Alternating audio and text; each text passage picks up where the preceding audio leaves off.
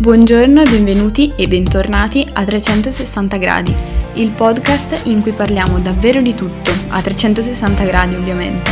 Letteratura, attualità, cultura e anche scuola. Bentornati a WhatsApp, la nostra rubrica di attualità nella quale parliamo delle notizie della settimana. Iniziamo subito con le news riguardanti il Covid. Dopo aver trascorso la Pasqua in zona rossa, l'Italia dal prossimo lunedì sarà per la maggior parte arancione, ad eccezione di Campania, Puglia, Valle d'Aosta e Sardegna, che saranno rosse. È prevista pertanto la riapertura delle scuole fino alle superiori da lunedì.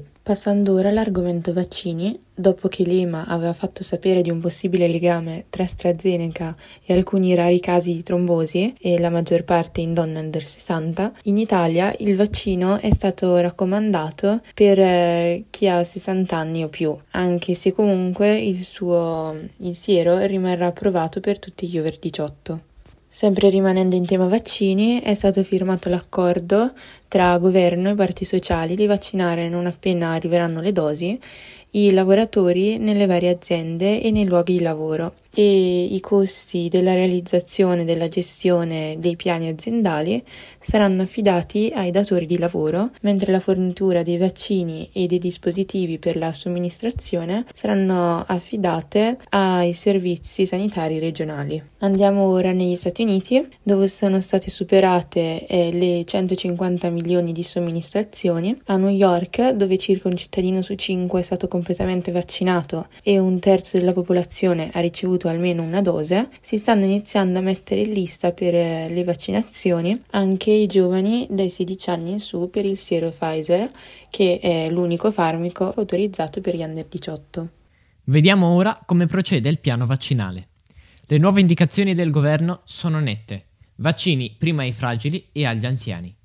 Così, dopo l'ultima ordinanza, le regioni devono rivedere le liste di prenotazione del vaccino. Perfino insegnanti e forze dell'ordine sotto i 60 anni dovranno aspettare. Nulla cambia invece per chi attende il richiamo. Saltano così appuntamenti, ma potrebbero salvarsi delle vite. Secondo l'ultimo report dell'Istituto Superiore di Sanità, infatti, la curva epidemiologica per gli over 80 è calata visibilmente e ad oggi la maggiore incidenza dei contagi è fra i 60 e i 79 anni, fascia dove si è vaccinato di meno. In settimana sono attese oltre 184.000 vaccini monodose di Johnson Johnson, oltre un milione da Pfizer, 300.000 da Moderna e 175.000 da AstraZeneca. Queste ultime in ritardo, l'ennesimo per la casa farmaceutica anglo-svedese, che non si è degnata nemmeno di rispondere all'ultimatum dell'Unione Europea, in scadenza l'altro ieri. Si alleggeriscono le terapie intensive e i reparti ordinari, ma rimane stabile il tasso di positività al 5,5%. Ora vorremmo proporvi delle notizie riguardanti i diritti, le proteste nel mondo per difendere quest'ultimi e alcuni passi avanti che sono stati fatti. Iniziamo parlando dell'avvio del processo per la morte di George Floyd, che lo scorso maggio era stato soffocato dall'agente Derek Chauvin, ora al banco degli imputati. Le tragiche riprese della scena hanno fatto il giro del mondo e scaturito proteste ovunque a sostegno del movimento Black Lives Matter. Proteste contro l'ennesimo caso di violenza esercitato dalla polizia, soprattutto per un sentimento razzista. La speranza di questo processo è che arrivi la giustizia auspicata e che non sia l'ennesimo caso trascurato di violenza da parte di agenti. Questo processo però è comunque uno di quelli a più alto profilo contro la polizia violenta da quando nel 1991 l'afroamericano Rodney King fu brutalmente picchiato da quattro agenti a Los Angeles. Nell'ultima seduta i medici che si erano occupati delle dinamiche del decesso hanno ribadito che Floyd è deceduto per asfissia e non per overdose come sostenuto dai legali dell'imputato che stanno cercando di trasformare la vittima, Floyd, in imputato. Il 31 marzo si è tenuta la giornata internazionale della visibilità transgender, ricorrenza pensata per fare informazione e per sensibilizzare sull'argomento, ma anche e soprattutto per parlare e prendere coscienza delle discriminazioni di cui sono vittime le persone transgender e più in generale i membri della comunità LGBT. A questo proposito vogliamo portare alla vostra attenzione il dibattito sull'approvazione del decreto legge ZAN, decreto contro l'omotransfobia, ovvero il reato d'odio contro le persone omosessuali, transgender o comunque parte della comunità LGBT. L'opposizione arriva soprattutto dai partiti di destra e dal mondo cattolico più integralista. Il decreto è stato definito liberticida e addirittura divisivo, ma esso in realtà non si ripropone di punire la cosiddetta libertà di espressione o di opinione, ma anzi i comportamenti violenti e discriminatori contro queste categorie. A favore del decreto legge si sono espresse infine numerose personalità pubbliche del panorama italiano, tra cui cantanti, giornalisti e influencers di vario genere, che hanno esortato i politici a ad approvare questo decreto alla svelta, in quanto urgente e banalmente un atto civile. Ci spostiamo ora in Russia, dove da ormai due settimane si stanno ammassando truppe lungo il confine ucraino, tanto che si teme una nuova invasione. Negli scorsi giorni, portavoci del governo russo hanno dichiarato che l'esercito è pronto a intervenire in caso di attacco ai danni della popolazione russa che vive in Ucraina. Le tensioni sono infatti aumentate lungo il confine, che i due paesi si stanno contendendo in una guerra scoppiata nel 2014 con l'occupazione russa dell'Ucraina dell'Est. Il nuovo spiegamento di forze sembra essere il più massiccio dopo le prime fasi del conflitto, ma diversi esperti ritengono che al momento l'invasione non faccia parte dei piani russi. Tuttavia rimane il rischio che la dimostrazione di forza possa trasformarsi in qualcosa di più serio.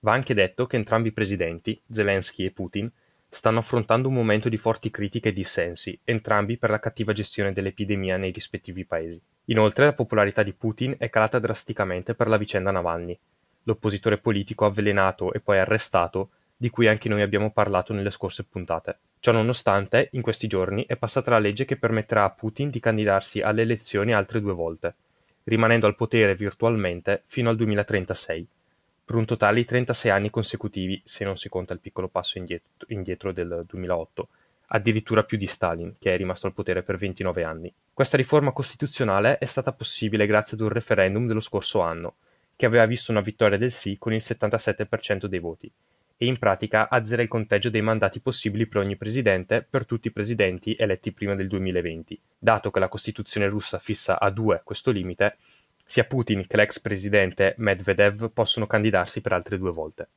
Andiamo ora in Myanmar, dove si è stimato che ci siano state più di 600 vittime dal golpe militare del 1 febbraio dell'ultimo anno. Più di 600 persone quindi che sono morte per riottenere quella democrazia a cui, si, a cui si era giunti tanto duramente. A Londra l'ambasciatore del Myanmar Kiazar Win che aveva criticato il colpo di Stato e aveva sostenuto il rilascio di Aung San Suu Kyi, è stato chiuso fuori dall'ambasciata, che è anche casa sua, sostituito dal suo vice, e inoltre invitato a ritornare in patria cosa che ha rifiutato. In un certo senso la giunta militare ha rifatto un golpe, però nel centro di Londra. Persiste la richiesta infatti del Myanmar alle Nazioni Unite di un'azione forte contro la giunta.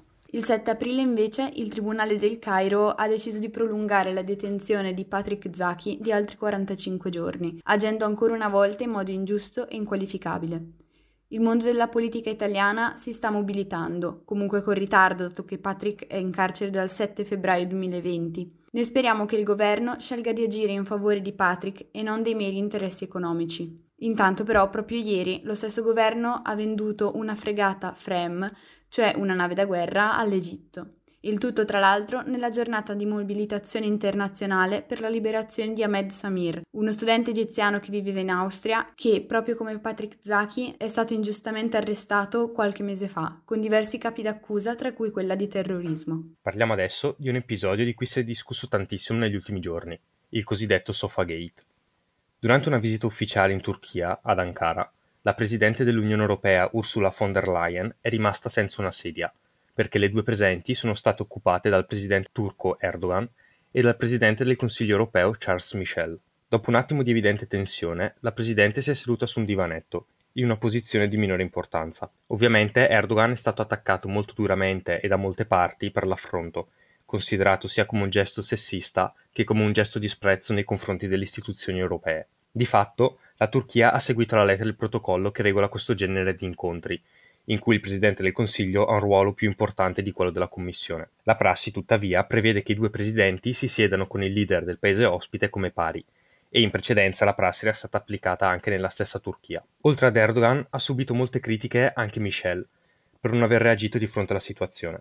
Il presidente del Consiglio si è scusato, giustificando il proprio comportamento, affermando di non aver voluto compromettere il lungo lavoro diplomatico che aveva portato all'incontro, il cui obiettivo doveva essere il riavvicinamento della Turchia all'Europa. Sembra però che così facendo Michel abbia fatto il gioco di Erdogan, mostrando la debolezza dell'Unione di fronte al dittatore turco, per riprendere le esplicite dichiarazioni del premier italiano Draghi in seguito alla vicenda. Spostiamoci in Francia, dove il 30 marzo il Senato ha approvato alcuni emendamenti che vietano l'uso di simboli o di indumenti religiosi vistosi, incluso l'hijab, ai minorenni e ai genitori che accompagnano i figli nelle gite scolastiche. Il disegno di legge sul separatismo riguarda anche l'esercizio di culto e predilige nuove norme più restringenti. Il disegno di legge è stato criticato perché rappresenta un duro attacco nei confronti dei diritti e delle libertà civili in Francia, come dice appunto Marco Perolini di Amnesty International. Molte attiviste donne musulmane hanno fatto ricorso ai social per fare luce su episodi di islamofobia di cui sono state vittime. Già anni fa era stato vietato l'utilizzo di niqab e burqa in pubblico e ora, forse secondo un'ottica elettorale per cui Macron sta cercando voti da destra, si vuole negare l'uso di simboli religiosi come l'hijab o il burkini nelle piscine, andando a colpire in particolare quindi la comunità musulmana in una società che si professerebbe essere aperta. In Cina intanto il governo sta cercando di affossare l'indignazione dell'Occidente riguardo ai cosiddetti campi di rieducazione, ovvero veri e propri campi di lavoro forzato per i cittadini di etnia uiguri. Si sa che note case di moda sono implicate nella questione e quindi si sta cercando di sensibilizzare i cittadini a riguardo, chiedendo una maggiore attenzione all'etica dei prodotti acquistati quotidianamente. Per contro, la Cina sta favorendo il boicottaggio di tutte le realtà che accusano il paese di discriminare e sfruttare gli uiguri e quindi di boicottare il cotone che proviene dai campi di lavoro. Per esempio, producendo pochi giorni fa un musical propagandistico nel quale gli uiguri addirittura ringraziano il regime di averli resi emancipati dalle proprie tradizioni. Infine, due buone notizie. Nei giorni scorsi infatti si sono tenute le elezioni in Groenlandia e in Kosovo e i risultati segnano una svolta in entrambi i paesi. In Groenlandia infatti ha trionfato il partito degli Inuit, ovvero la popolazione indigena del posto, che è favorevole alla salvaguardia del territorio e quindi contraria alle trivellazioni che sono state al centro del dibattito nel paese nelle ultime settimane. In Kosovo invece è stata eletta una presidentessa donna, Vjosa Osmani, avvocatessa di 38 anni. Le istituzioni europee hanno espresso fiducia nel risultato delle elezioni che si rivela promettente per l'integrazione del Kosovo nella zona UE. Passando ora all'argomento rider in Italia, di cui avevamo già parlato precedentemente, una decina di giorni fa è stato siglato un accordo tra Just Eat e alcune organizzazioni sindacali secondo il quale ai rider verrà applicato il contratto nazionale per trasporti, merci e logistica. I rider quindi diventano lavoratori dipendenti con una paga base che sarà legata ai minimi contrattuali e non alle consegne, l'integrazione salariale in caso di malattie, infortuni, maternità o paternità, le ferie e un orario di lavoro minimo garantito. Tutte cose di cui precedentemente i rider non godevano. Ora passiamo in Inghilterra, dove pochi giorni fa, il 9 aprile, è morto il principe Filippo, duca di Edimburgo. Il marito della regina Elisabetta si è spento all'età di 99 anni e avrebbe festeggiato i 100 il prossimo 10 giugno. A dare l'annuncio è stato Buckingham Palace, anche attraverso i canali social della Casa Reale. Il 16 marzo scorso, il principe Filippo era tornato a casa dopo aver trascorso un mese all'ospedale a Londra, dove era stato ricoverato per un'infezione. La morte del duca di Edimburgo è giunta peraltro nel giorno del sedicesimo anniversario di matrimonio di Carlo e Camilla. Sono stati decretati otto giorni di lutto in tutto il Regno Unito. Ora passiamo in Nord Corea dove Kim Jong-un, il dittatore nordcoreano, ha annunciato al popolo della Corea del Nord che dovrà affrontare uno dei momenti più difficili della sua storia. L'attuale crisi nordcoreana è stata causata soprattutto dagli effetti delle sanzioni internazionali imposte a causa dei programmi nucleari e missilistici portati avanti dal paese. Inoltre anche dalla pandemia, che ha portato alla chiusura dei confini nazionali e il congelamento degli scambi commerciali con la Cina. Matteo Salvini non va processato. La sua condotta non costituisce reato e non ha violato le convenzioni internazionali. Con queste parole, dopo dibattiti e polemiche, il PM di Catania chiude il caso Gregoretti, caso che va avanti dal luglio di due anni fa, quando Salvini annunciò il blocco dello sbarco dei 140 migranti a bordo della nave Gregoretti, in rada vicino alle coste della Sicilia. Salvini, all'epoca ministro dell'interno, fu accusato di abuso d'ufficio e sequestro di persona. Le sue decisioni erano condivise dal governo, ribatte il pubblico ministero. La scelta di Salvini fu di natura politica e in linea con il governo Conte. Sarebbe la terza volta che la Procura fa domanda per l'archiviazione. La sentenza è attesa per il 14 maggio, quando il giudice dovrà decidere se processare Salvini o chiudere il caso. Grazie come sempre di averci seguiti. WhatsApp torna lunedì prossimo con altre notizie.